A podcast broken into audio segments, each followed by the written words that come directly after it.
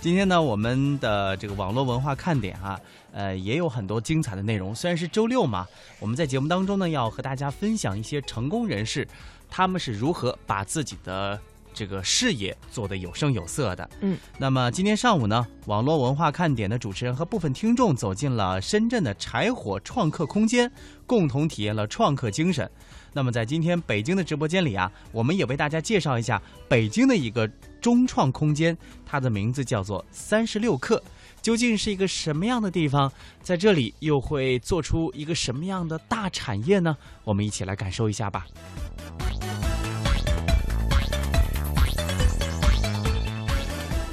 大家好，我是小东。在今天的节目当中，我们很荣幸的请到了三十六氪氪空间的负责人栾天栾总。我叫栾天，我是那个三十六氪氪空间这边负责战略发展。呃，栾兄啊，也是百忙之中啊，来到我们节目和大家分享很多的有关于他们啊怎么说领域内的一些事情。另外呢，还和大家会分享很多对于创业项目的内容哈。首先，呃，栾兄能不能为我们介绍一下，就是三十六氪这样的一个孵化创业平台公司，它现在的一个基础情况？我们也通过这样一家公司，呃，试着能够了解一下目前。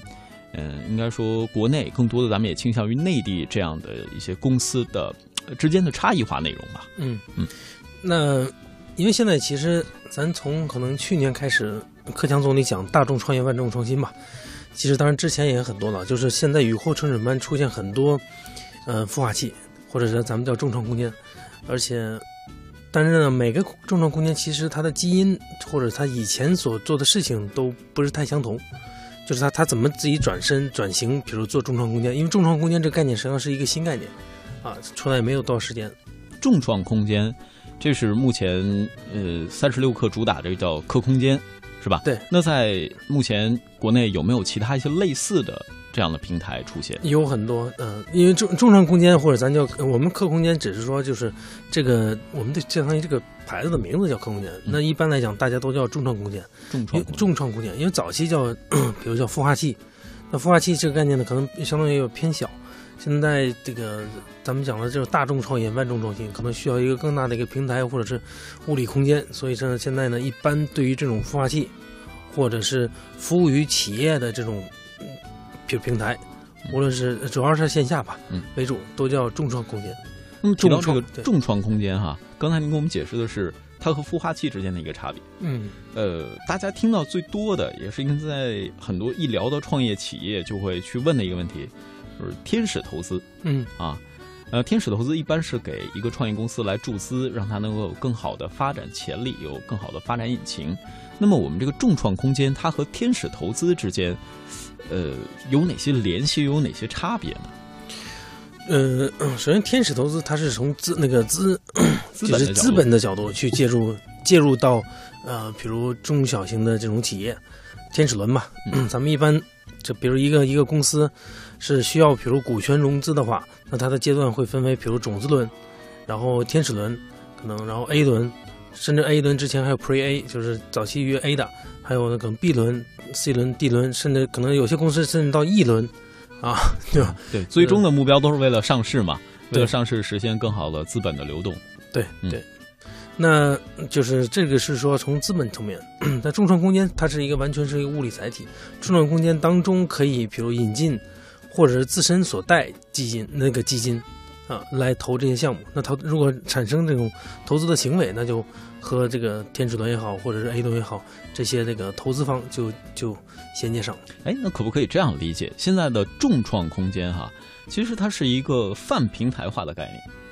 而它所吸引的也是更多的创业公司到这个平台上来发展。那么，这个所谓泛平台呢，也是给它提供第一，可能是比如说像场地啊，比如说像工作环境啊，甚至于工作氛围，而且在这个平台之上会有很多这样类似的公司，你可以在平台内部去进行一个资源的挖掘，是不是有这样的一个倾向性？是是，那个像像我们对于就是创业者服务的，比如三个三个关键一那个关键元素，就我们认为就是一个比如初创团队它比较需要的三个元素，一个呢是就是媒体曝光，因为小项目或者是新新公司它那个那世人不知道，对吧？媒体曝光需求，还有一个呢就是投融资需求，第三个就是聚集。就为什么要聚集呢？就是要，因为本身中小型公司它的 创始人可能有一想法，他去创业了，但是他他可能其他方面是短板，比如这个这个，因为创始人他肯定是有他自己的基因，他比如他是技术出身的，还是比如营销出身的，嗯，都有一个侧重，那他可能技术出身，他他营销就差，一般来讲，或者是相反。那总体总而言之都会有短短板。那他为什么就这些企业呢就要聚集在一起？那一呢就是说对他的项目进行梳理打造，同时呢就是专业性的机构对他们进行进行那个指导和引引领，同时呢他们自己互相之间也是一个相当于比争赶包抄那个赶崩超的这个这个这个一个状态。嗯哼，对。呃，栾兄你是怎么理解创业这个概念啊？尤其是这个“业”字。首先，创业，嗯，如果从字面，咱如果可能翻字典，但是我没翻啊。但是如果你 你翻的话，它大概的意思就是说，那个有一些呃，有一些对于社会，呃呃，提提供一个自我自我价值的一个一个呃一个岗位。那而且同时呢，这个所做的这个事情可以形成自我造血，也就是说能成为一个商业模式，能能盈利，那就那就是相当于创业了。之前我们节目有聊过一个哲学性的、带一点哲学意味的这样思考哈，你来帮我们把把关。哎，怎么讲呢？就是，呃，我们理解创业，当然有这样自我造血的功能，然后形成一个商业的闭环、商业的模式，成功的运作起来。还有另外一个层层面呢，把这个业呀当做是一种修习的功课。比如说，作为一个主持人，你在达到一定的层级、达到一定的境界之后呢？嗯，比如你播稿子播的已经特别好了，你有没有可能去做一个访谈节目主持人？在访谈节目和播稿子的时候，你都做的特别好了，那有没有可能自己开创一档独立脱口秀？那脱口秀，你比如说你是广播节目主持人，有没有可能不断的去，比如说我跨界啊，我跨到电视，然后甚至于我到大型的娱乐，到大型的活动，我变成制作人，他这样也是一个业的范畴。那还有一个观点呢，之前我们嘉宾也有聊过，比如恒源祥集团董事长。呃呃呃，总经理哈，不好意思，在我们这儿也聊过，说万般带不走，唯有业随身。这个业又可以解读出各种各样的意味。而现在，罗兄，你其实在一个创业的孵化平台，或者叫这个叫众呃众筹空间，众筹空间存呃在这里，也能够看到很多的这种创业公司。你觉得他们在创业的过程当中，更倾向于哪一种表现？嗯，现在目前来讲，一还是基于创新，就是说能够有一个新的一个商业模式。嗯，就是我知道您刚才说的这大概两种，一种呢就是说可能是传统领域或者是人比比较自己熟悉的领域，那我在这个我熟悉的 A，然后又熟悉的 B，然后同时我形成完，相当于我可以出师了，对吧？我可以自己来来干了，独挑一摊儿。嗯嗯，这个呢还是在。之前那个业里头，就是这个这个这行业相当于没没发生变化，我只是说自己自己来来独立门户了啊，扩大了自己的运营范围。那呃，扩大自己运营范围，扩大运营范围，那也算就相当于有有一些就是基于以前的，就是。可能因为在这个行业中比较深了，比较熟了，所以说他摸索出可能有些地方是可以需要改进的，嗯，然后或要那个提升的，那他形成了一个自自我的一个一个一个价值的体现。那那这种相当于一一这是一种，还有一种呢，就是带着创新概念，就是完全是创。咱所有的这个业呢，可能以前咱叫三百六十行，那可能现在不光是三百六十行了，三千三千六百行。对，那无论怎么样，还是有一个限度，对吧？嗯。那可能我现在又出了一个新的业态，这个业态是可能甚至要颠覆，或者是去革掉可能之前的所有的产业链当中可能某某个环节，对于整个的生产线或就是整个的这个商业链条会发生就是提升效率提升，或者是价值的这个提升。那这些方面呢，有只要有利于价值，呃，只要有利于社会的，它就应该有它的这个价值体现。那它也从中应该理论上就可以盈利，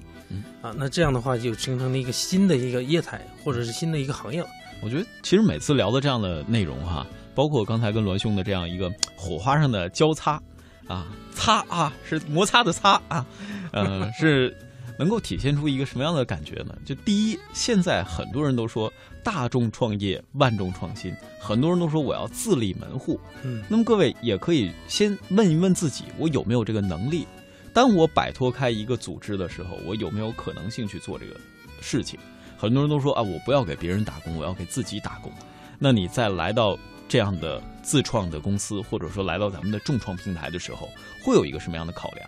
还有一种呢，就是你在这种呃找寻业态的时候，可能会听到很多的流言蜚语，可能会面对到很多的困难挫折。而像互联网在早年间产生的时候啊，一九九四年，《时代周刊》给出的一个最客观的评论就是，互联网这种模式或者说这个新事物是无法引来商业模式，并且新用户很难轻松的介入。所以当时他给互联网的评价是：哎，新鲜，但是没什么前途。谁知道现在互联网已经改变世界？所以这两种的。思考其实作为创业者，咱们都应该有。而众创空间，我还有一个想法哈，它一方面算是一个泛平台化的空间，但同时它也应该算是一个创业公司。也就是说，这个创业公司在吸引别的创业公司来到这里进行创业。那么这样的理念是基于什么样的思考突然出现？我不知道栾兄你在做这个整个战略规划的时候有没有相关的一些想法？确实，就像 就像你说的，本身现在就是，如果是大家创业的话，那就刚刚才你说的，有可能它会形成短板，就是自己可能创业的时候，说实话，呃，这个行业不太了解。但是呢，现在就像你你说，现在基于互联网这个大时代，可以运用出来很多，就是完全是就发自自己内部的内容的，那就是比如有一个平台，像比如像现在电台或者电视台。你可以完全是作为一个自媒体人来出现，那你只要有一些自己的内容，只要能做出来内容，而且这个这个 IP 这个做得好，那就可以形成一个一个聚集，那这个聚集就慢慢慢慢就会形成一个其他的连锁反应，就是甚至我再多说一句，比如像三十六氪最早五年前，它本身就是做一个博客，然后翻译一些国外的，比如硅谷的一些好的一些科技文章，当然用自己的语言啊，可能那个。再再加上一些行业评评论，那慢慢慢形成聚集，那有很多的人去关注这个这个媒体。那后来我就不说谁了，就是也是 BAT 级别的当中的一个联合创始人看中的那个这个这个这个年轻人说：“哎，那你应该成立一个公司去做，应该理论上应该是可以形成闭环，可以形成一个商业模式的。”那后来就做成一个自媒体平台。那再往自媒体平台其实本身也不是特别赚钱，因为当然可以卖广告位啊。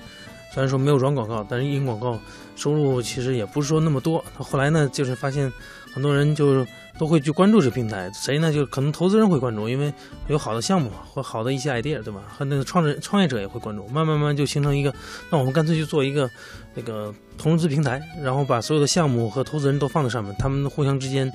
就是对接，相当于一个这种呃创业项目的一个五八同城，类似这样。所以就慢慢慢这是衍生出来的。之所以本身众创空间自己就是到了下一步了，我们慢慢慢做这个线上平台的时候，就发现这些创业团队需要聚集，嗯，他们嗯，比如说线上去对接，但是呢，这完全都是线上的。我们后来甚至成立了就是股权投融资平台，就是完全线上可以交易的。就刚才你说的那个，呃，之前的比如早先人认为就是互联网可能都不能够。那个，比如改变世世界，因为他可能没意识到，后来线上可以作为支支付环节，那支付的话就生产生交易了，而不是单纯的就是一个信息发布。那那那些三六氪到后面发展也是到这样。像后来我们就开始做线下，线下就是刚才你所说的线上和线下的结合，结合一定要 O to 嘛，就结合在一起，因为形形成聚集，那就出来的众创空间。我们的众创空间相当于是慢慢慢慢是一步一步刚需顶着，就是最后走到这一步来有一个物理的载体。那其他的呢？其实你举例子的话，也可以有，比如像像清华系的或者是北大系的，他们也有自己的，比如众创空间。那他们是可能很多的校友。对吧？这个这个圈子有很很大，他们去去需要创业，然后把他们聚集在一起，然后老的校友可以做投资，这样形成一个小闭环，啊，他们也有自己的众创空间。类似这种每个基因都不太一样，但是呢，其实做到目前这一步，单就众创空间本身，呃，形成闭环或者自我造血比较难，嗯，大部分都是再加上正好去年，咱从中央就开始这个大力那个。嗯，大力就是提倡和鼓励就是众创空间，所以好像全国是现在已经出现了几万家众创空间。呃，有的人甚至说悲观的说，众创空间比项目现在还多。比创业项目还多。是的，这个呢，有它这个就是政府的一个就是大力号召的这么一个一个一个一个风潮一个旗帜。嗯那经过大大量筛选，肯定会有一些这个中创空间会被这个商业模式不好或者各方面，它就会被淘汰下去。甚至这里边会有一些可以，呃，大家不知道有没有关注 P to P 哈、嗯嗯，呃，有一些像这个，就当年间形成一股风潮的时候，不管有没有这样的条件，你都会去做一个 P to P 项目。比如说，我听说有的 P to P 项目，它是在更大的 P to P 平台去买进一个收益特别高，比如百分之二十几的，对。我利用一些杠杆，先买入之后，我再把这部分资金回笼。对，呃，利用我自己的平台进行二轮售卖，那我的利润率呢会相较那个，比如说我有个百分之三到百分之四，所以很多的年轻人在一瞬间，呃，当然里面不全是年轻人哈，这个有一个暴富的倾向。呃，而且呢，其实提到了这种所谓的创业模式，像刚才提到的三十六氪，这是其中之一。而且很多的像现在关注度比较高，呃，逻辑思维，这是嗯一定要说的自媒体平台。现在只要大家举例子都会提它，嗯包括吴晓波频道，嗯对吧？包括说像小松奇谈，嗯其实走的也都是以自媒体起家，对同时打造一个闭环，甚至于说像看理想，对这样的频道，它也都在有这样一个方式和逻辑去构建自己的平台，甚至他们的这个所谓重创空间不一定是实体的，而是一种虚拟化的存在。对，有这个可能。对，比如说里边它可能有一种购买啊，比如说有一种分享啊，甚至于说他们会像，呃，一些自媒体平台，他说我们和哪家形成独家战略合作伙伴，嗯，那这个里边就有一定的排他性，同时也形成了这样的一个概念。